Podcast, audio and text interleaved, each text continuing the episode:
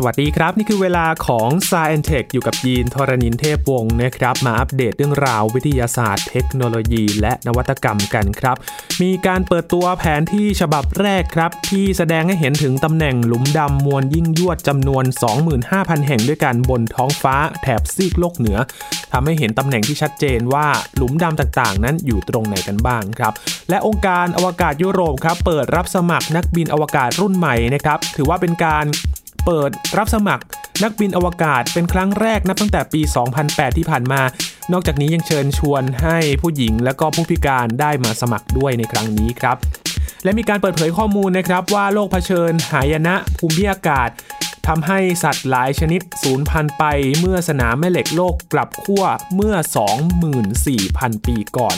รวมถึงเรื่องราวของเทคโนโลยีครับกับ AI ประเมินความเสี่ยงมะเร็งผิวหนังด้วยการวิเคราะห์จากภาพถ่าย และหุ่นยนต์ไทเกอร์ครับหุ่นยนต์ติดล้อสีขาเคลื่อนที่เข้าถึงได้ทุกพื้นที่ ทั้งหมดนี้ติดตามได้ใน Science Tech วันนี้ครับ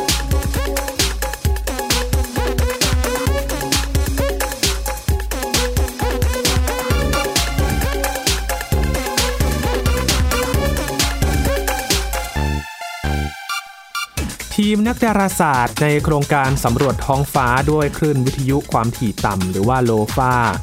LBA Sky Survey ครับขององค์การอวกาศยุโรปเขาได้เปิดเผยแผนที่ฉบับแรกครับ ที่แสดงให้เห็นถึงตำแหน่งของหลุมดำมวลยิ่งยวดจำนวน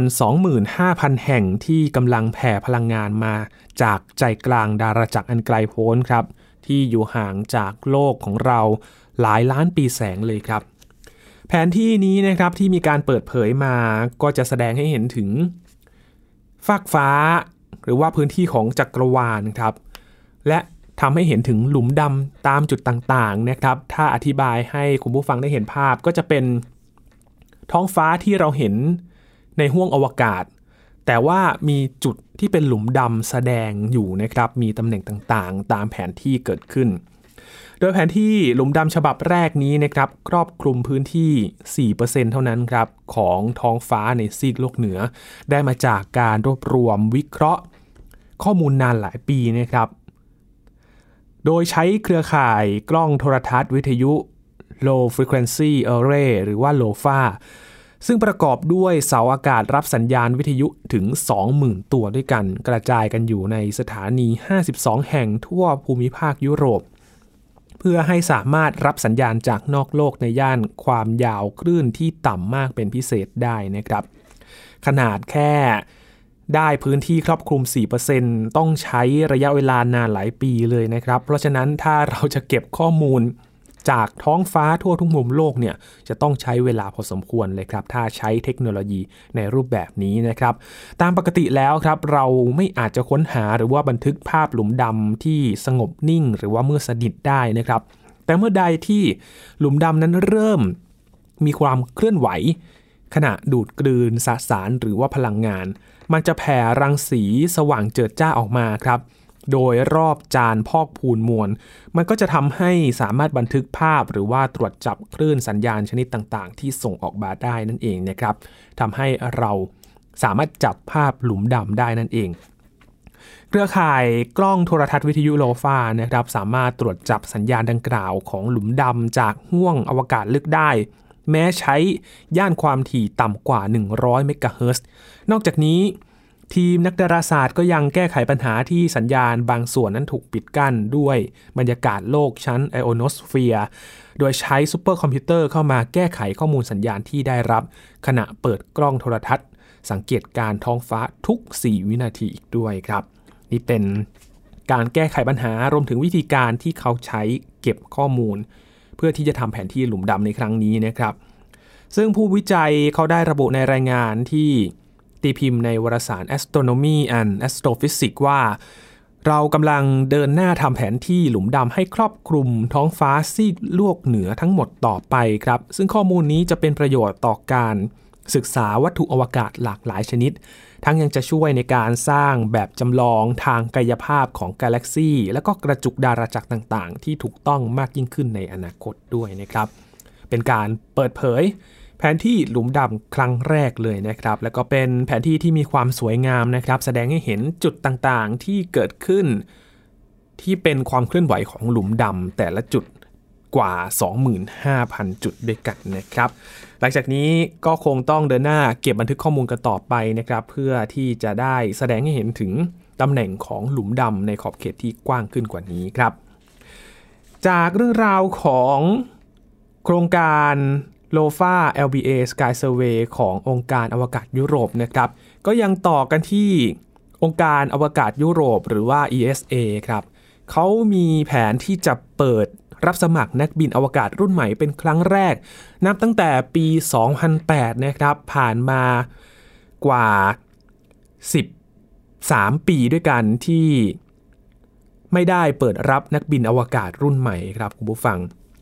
นอกจากนี้ยังเชิญชวนให้ผู้หญิงและก็ผู้พิการได้มาสมัครกันด้วยนะครับ โดยแผนการเปิดรับนักบินอวกาศรุ่นใหม่ที่มีการแถลงข่าวแบบออนไลน์ครับ โดยพลเอกยานเวอร์เนอร์ครับผู้อำนวยการของ ESA ซึ่งเป็นนักบินอวกาศชุดปัจจุบันครับเขากล่าวว่าในขณะที่ทางองค์การยังทำการคัดเลือก ทีมนักบินอวกาศที่รับสมัครมาเมื่อครั้งก่อนอยู่ ยังมีความต้องการ ของผู้สนใจและก็มีคุณสมบัติรุ่นใหม่มาร่วมงานครับ เพื่อให้มีความต่อเนื่องในการทำงานแล้วก็เพื่อถ่ายทอดองค์ความรู้จากรุ่นสู่รุ่นให้ทำได้อย่างลื่นไหลไม่มีสะดุดนะครับ โดยพลเอกเฟอร์เนอร์ยังกล่าวด้วยนะครับว่าทางองค์การต้องการว่าจ้างนักบินอวกาศใหม่ ทั้งในตำแหน่งประจำและก็ทีมสำรอง รวมทั้งหมด 26 ตำแหน่งด้วยกัน พร้อมทั้งยืนยันความต้องการที่จะให้นักบินอวกาศขององค์การนั้นมีความหลากหลายด้วยนะครับ โดยทางองค์การได้เปิดตัวโครงการพาราสโตรนอตที่ออกแบบเพื่อตรวจสอบว่ามีสิ่งใดที่ต้องเตรียมการเพื่อให้นักบินอวกาศ ผู้ที่มีความพิการสามารถเดินทางไปปฏิบัติหน้าที่ในสถานีอวกาศนานาชาติได้สำหรับผู้ที่สนใจในตำแหน่งนี้นะครับ คุณสมบัติที่ทาง ESA เขาตั้งไว้ก็คือว่าสำเร็จการศึกษาในระดับปริญญาโท ในสาขาวิทยาศาสตร์ธรรมชาติ วิศวกรรม คณิตศาสตร์ หรือว่าวิทยาศาสตร์คอมพิวเตอร์ครับ และมีประสบการณ์การทำงานอย่างน้อย 3 ปี โดยองค์การไม่ได้พยายามหาผู้เชี่ยวชาญนะครับ แต่เขาระบุว่าต้องการผู้ที่มีความสามารถรอบตัวมากกว่าครับ การรับสมัครนักบินอวกาศของ ESA จะเปิดในวันที่ 31 มีนาคมนี้นะครับ ไปจนถึง 28 พฤษภาคม และคาดว่าจะสามารถประกาศผลรับสมัครได้ภายในเดือนตุลาคมของปีหน้านะครับ ก็ต้องใช้เวลาการคัดเลือกอย่างเข้มข้นเลยทีเดียวนะครับ เพราะว่าการเป็นนักบินอวกาศนั้น จะต้องเตรียมความพร้อมในด้านต่างๆ มากมาย ก่อนที่จะไปปฏิบัติงานจริง ในห้วงอวกาศนั้นก็ต้องผ่านการฝึกฝนอย่างเข้มข้นเลยนะครับ เพื่อที่จะดูแลเรื่องของความปลอดภัยด้วย แล้วก็ดูแลเรื่องของสุขภาพร่างกายในขณะที่ปฏิบัติหน้าที่ในห้วงอวกาศกันนะครับ มีรายงานล่าสุดของนักวิทยาศาสตร์ครับเขาระบุถึง การที่โลกได้เผชิญหายนะทางภูมิอากาศเมื่อ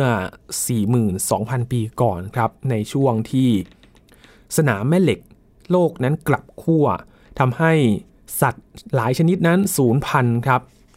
ซึ่งในช่วงไม่กี่ปีที่ผ่านมานี้นะครับ นักวิทยาศาสตร์บางกลุ่มเขาก็ได้พยากรณ์ว่า เหตุการณ์ที่สนามแม่เหล็กโลกนั้นพลิกกลับโดยสลับตำแหน่งของขั้วโลกเหนือใต้เนี่ย กำลังจะเกิดขึ้นอีกครั้งในราว 2,000 ปีข้างหน้าครับ แต่ก็ยังไม่มีใครยืนยันได้นะครับ ว่าเหตุการณ์นี้จะทำให้เกิดหายนะร้ายแรงทั่วโลกอย่างที่ในนวนิยายหรือว่าในภาพยนตร์นั้นได้จินตนาการไว้หรือไม่ครับ แต่ล่าสุดครับ ทางนักวิทยาศาสตร์ชาวออสเตรเลีย ได้เผยผลวิจัยในวารสาร Science ครับ ก็มีการศึกษาเหตุการณ์ดังกล่าวในอดีตอย่างละเอียดเลยนะครับ โดยพวกเขานั้นก็พบว่า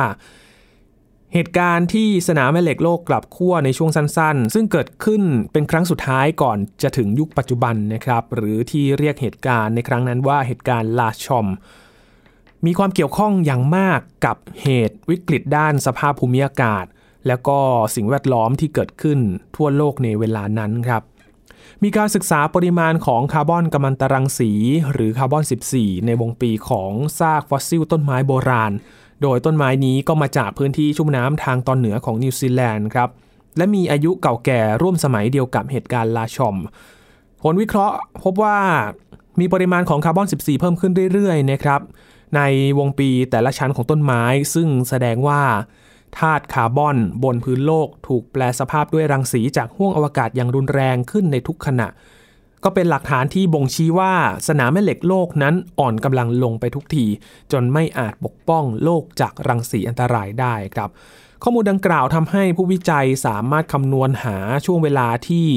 ขั้วแม่เหล็กโลก เริ่มที่จะเคลื่อนที่ และช่วงเวลาที่สนามแม่เหล็กโลก เริ่มอ่อนกำลังลงได้อย่างแม่นยำกว่าเดิม โดยพบว่าความเคลื่อนไหวเปลี่ยนแปลงต่างๆ ซึ่งนำไปสู่การกลับขั้วของแม่เหล็กโลกอย่างสมบูรณ์ในเหตุการณ์ลาชมนั้น เริ่มต้นขึ้นเมื่อ 42,000 ปีก่อน และใช้เวลาเพียง 800 ปี ก่อนที่การสลับขั้วแม่เหล็กโลกอย่างเต็มรูปแบบจะเกิดขึ้น ทีมวิจัยยังบอกด้วยนะครับว่าความเข้มข้นของสนามแม่เหล็กโลก ในช่วงเปลี่ยนผ่านไปสู่เหตุการณ์ลาชอม ลดต่ำลงจนเหลือเพียง 0%ถึง 6%ของระดับปกติเท่านั้น ซึ่งเท่ากับว่า โลกในยุคดังกล่าวนั้นไม่มีสนามแม่เหล็กห่อหุ้มอยู่เลยครับทำให้รังสีจากห้วงอวกาศนั้นสามารถแผดเผาทำลายชั้นโอโซน ส่งผลต่อภูมิอากาศโลกเปลี่ยนแปลง และยังทำให้เป็นอันตรายต่อสารพันธุกรรม หรือ DNA ของสิ่งมีชีวิตบนโลกด้วยนะครับดรอลันคูเปอร์เป็นผู้นำทีมวิจัยจากพิพิธภัณฑ์เซาท์ออสเตรเลียนบอกว่า เหตุการณ์ที่สนามแม่เหล็กโลกหายไปนั้นเกิดขึ้นโดยประจวบเหมาะกับวัตจักรสุริยะที่อยู่ในช่วงพลังงานต่ำสุดพอดีด้วยทำให้สนามแม่เหล็กโลกของดวงอาทิตย์อ่อนกำลังลงไปด้วย จนอาจไม่ช่วยปกป้องโลกจากรังสีอันตรายในห้วงอวกาศได้ครับ ทีมผู้วิจัยยังชี้ด้วยนะครับว่าปรากฏการณ์ดังกล่าวน่าจะมีความเกี่ยวข้องอย่างยิ่งกับภาวะวิกฤตทางสิ่งแวดล้อมทั่วโลก ซึ่งต่างพากันเกิดขึ้นในช่วงยุคเดียวกัน เช่น การสูญพันธุ์ครั้งใหญ่ของบรรดาสัตว์ในทวีปออสเตรเลีย การสูญพันธุ์ของสัตว์เลี้ยงลูกด้วยนมขนาดยักษ์ หรือแม้กระทั่งการสูญพันธุ์ของมนุษย์โบราณนีแอนโดเทลด้วยครับ และแน่นอนครับว่าสัตว์หลายชนิดไม่สามารถปรับตัวอยู่กับสภาวะที่มีรังสีอัลตราไวโอเลตรุนแรงเช่นนั้นได้ แต่ก็มีบางเผ่าพันธุ์รวมถึงมนุษย์โฮโมเซเปียนที่เอาชีวิตรอดมาได้ หลักฐานจากยุคก่อนประวัติศาสตร์นะครับ ผู้วิจัยชี้ว่าในช่วงระหว่าง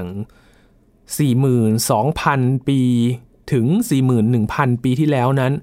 เกิดภาพเขียนบนผนังถ้ำ ที่เก่าแก่ที่สุดของมนุษย์ยุคใหม่ ทั้งมีการใช้ดินแดงมาทาตัวกันอย่างแพร่หลาย ซึ่งอาจเป็นเครื่องมือที่บ่งชี้ว่า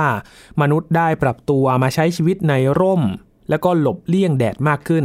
ซึ่งก็อาจจะเป็นผลมาจากการสลับขั้วของแม่เหล็กโลกในยุคนั้นนั่นเองนะครับ เป็นผลการวิจัยล่าสุดที่มีการศึกษากันนะครับถึงผลกระทบจากการสลับขั้วของสนามแม่เหล็กโลกนั่นเอง ว่ามีผลกระทบต่อโลกหรือไม่ และก็ถ้าเกิดการสลับขั้วกันอีก จะส่งผลกระทบมากน้อยเพียงใด มีปัจจัยอะไรบ้างที่ทำให้เกิดวิกฤตสภาพภูมิอากาศ หรือว่าเกิดการสูญพันธุ์ขึ้นในอนาคตนะครับและเมื่อผลการศึกษาชัดเจนขึ้น สิ่งที่จะต้องรับมือต่อจากนี้นั่นก็คือผลกระทบ และสิ่งมีชีวิตที่อยู่บนโลกของเรานั้น จะอยู่รอดอย่างไรเมื่อเกิดเหตุการณ์นั้นขึ้นจริง ๆ นะครับ ก็ต้อง ใช้เวลาในการศึกษาต่อไป เพื่อหาข้อมูลที่แน่ชัดต่อไปด้วยครับ ช่วงนี้พักกันก่อนนะครับ ช่วงหน้ามาอัปเดตในแวดวงเทคโนโลยีกันบ้างครับ กับ AI ที่จะมาช่วยประเมินความเสี่ยงมะเร็งผิวหนัง ด้วยการวิเคราะห์จากภาพถ่าย และไปทำความรู้จักกับหุ่นยนต์ TIGER ครับ หุ่นยนต์ติดล้อสี่ขาที่สามารถเคลื่อนที่เข้าถึงได้ทุกพื้นที่ มาติดตามในช่วงหน้ากับ Sci Tech ครับ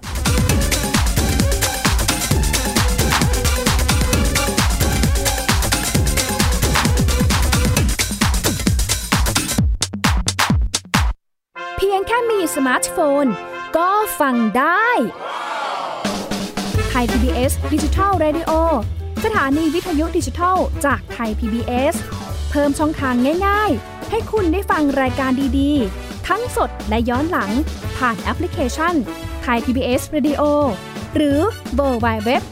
ไทยพีบีเอสเรดิโอคอมไทยพีบีเอสดิจิทัลเรดิโออินฟอร์ทนเมนต์ for all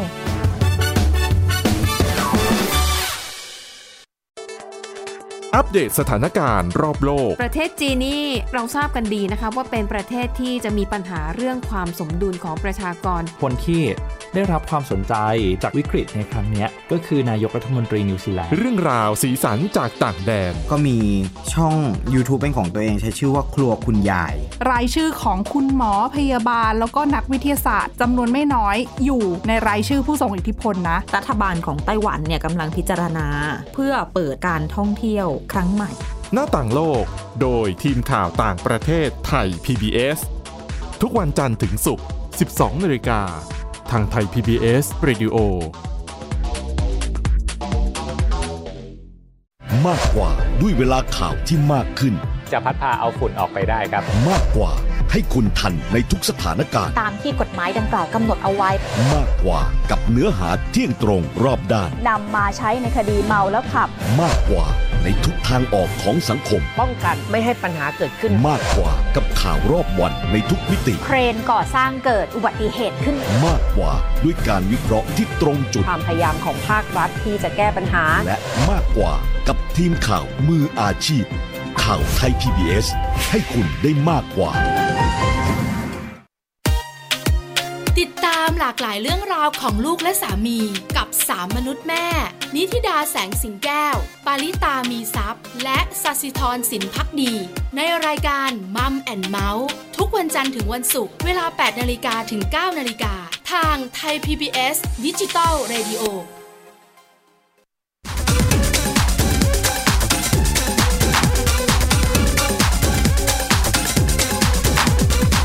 กลับมาติดตามกันต่อกับ Science Tech นะครับ มาอัปเดตข่าวในแวดวงเทคโนโลยีกันบ้างครับ ช่วงนี้จะพาไปติดตามเรื่องราวของ AI ครับ ที่เข้ามาช่วยประเมินความเสี่ยงมะเร็งผิวหนัง ด้วยการวิเคราะห์จากภาพถ่ายครับ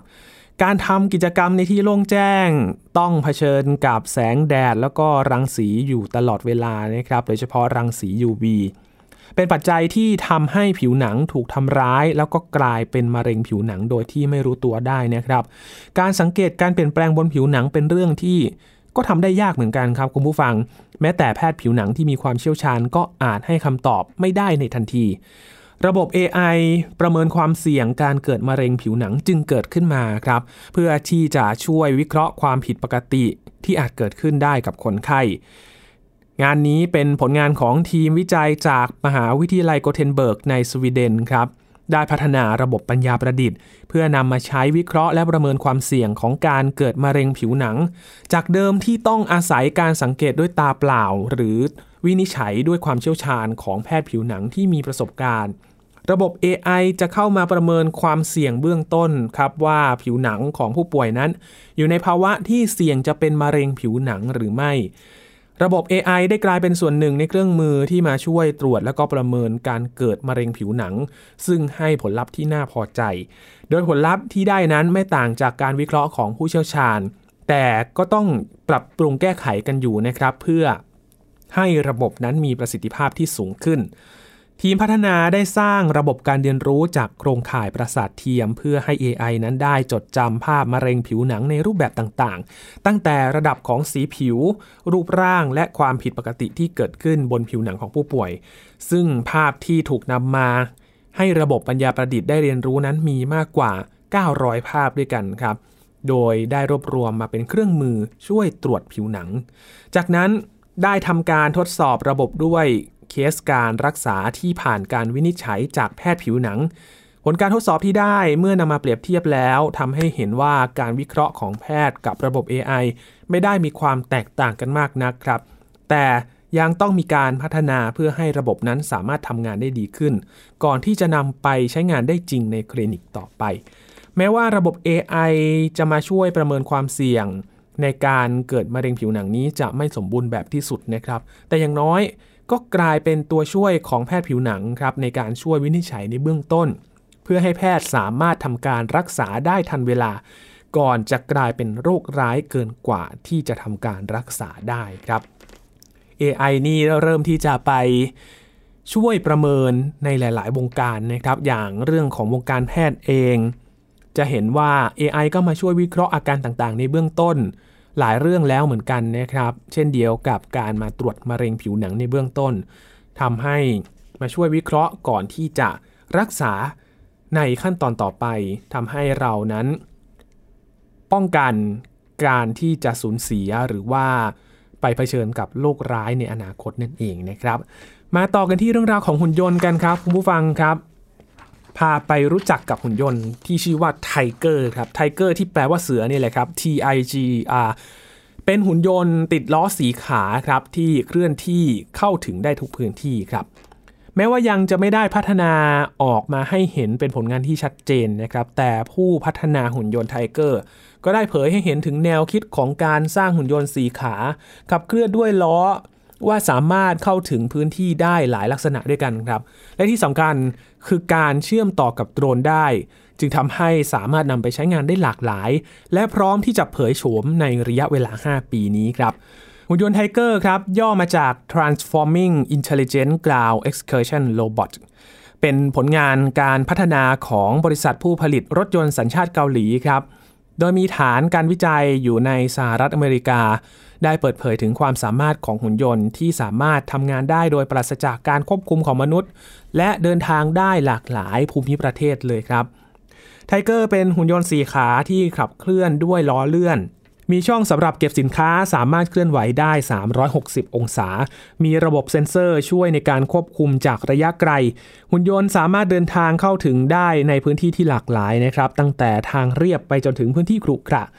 และพื้นที่ที่เข้าถึงได้ยากก็สามารถเดินทางไปได้ครับ โดยหุ่นยนต์จะปรับเปลี่ยนการเดินทางให้เข้ากับพื้นที่ด้วยการปรับเปลี่ยนการเคลื่อนไหวด้วยล้อเลื่อน ให้เป็นการก้าวเดิน ไม่ว่าจะเป็นลักษณะภูมิประเทศจะยากลำบากแค่ไหนนะครับ เขาบอกว่า TIGERจะเข้าไปถึงได้โดยไม่มีอุปสรรคใด ๆ เลย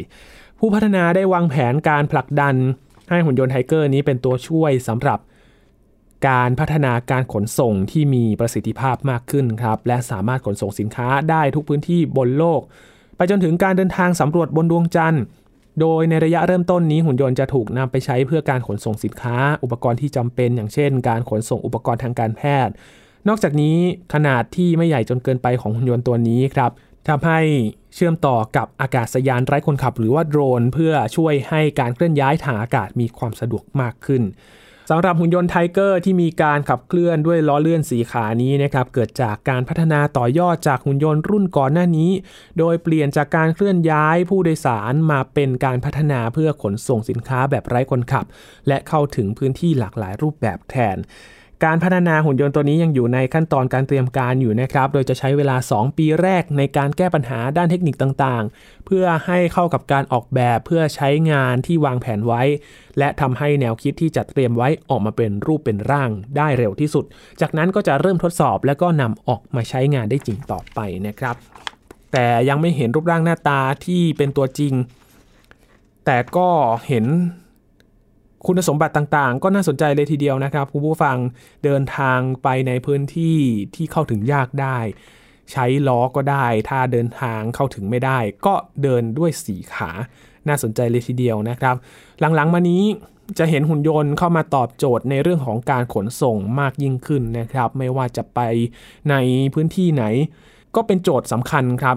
ที่ทำให้นักพัฒนานั้นจะพัฒนาหุ่นยนต์ ให้เข้าถึงได้ในพื้นที่รูปแบบต่างๆ ได้ทุกพื้นที่เลยนะครับ จะเห็นหุ่นยนต์หลาย ๆ รูปแบบหลาย ๆ เจ้าต่อจากนี้ครับที่จะมาช่วยพัฒนาการขับเคลื่อนในด้านต่างๆ โดยเฉพาะในด้านการขนส่งในอนาคต และเป็นทางเลือกให้กับผู้ที่ต้องการใช้นะครับ สามารถนำหุ่นยนต์ตัวนี้ไปตอบโจทย์ความต้องการทำให้เข้าถึง การขนส่งได้รวดเร็ว และก็สะดวกสบายมากยิ่งขึ้นนั่นเองนะครับ ทั้งหมดนี้คือข่าวที่เรานำมาฝากกันใน s c i e n Tech ครับกับเรื่องราววิทยาศาสตร์เทคโนโลยี และนวัตกรรม คุณผู้ฟังติดตามรายการก็ได้ที่ www.thaipbspodcast.com นะครับรวมถึงพอดแคสต์ช่องทางต่างๆ ที่คุณกำลังรับฟังอยู่ครับอัปเดตเรื่องราวกับ s c i e n Tech ได้ทุกที่ทุกเวลา ช่วงนี้ยีนทรณินเทพวงศ์ขอบพระคุณสำหรับการติดตามรับฟังนะครับ สวัสดีครับ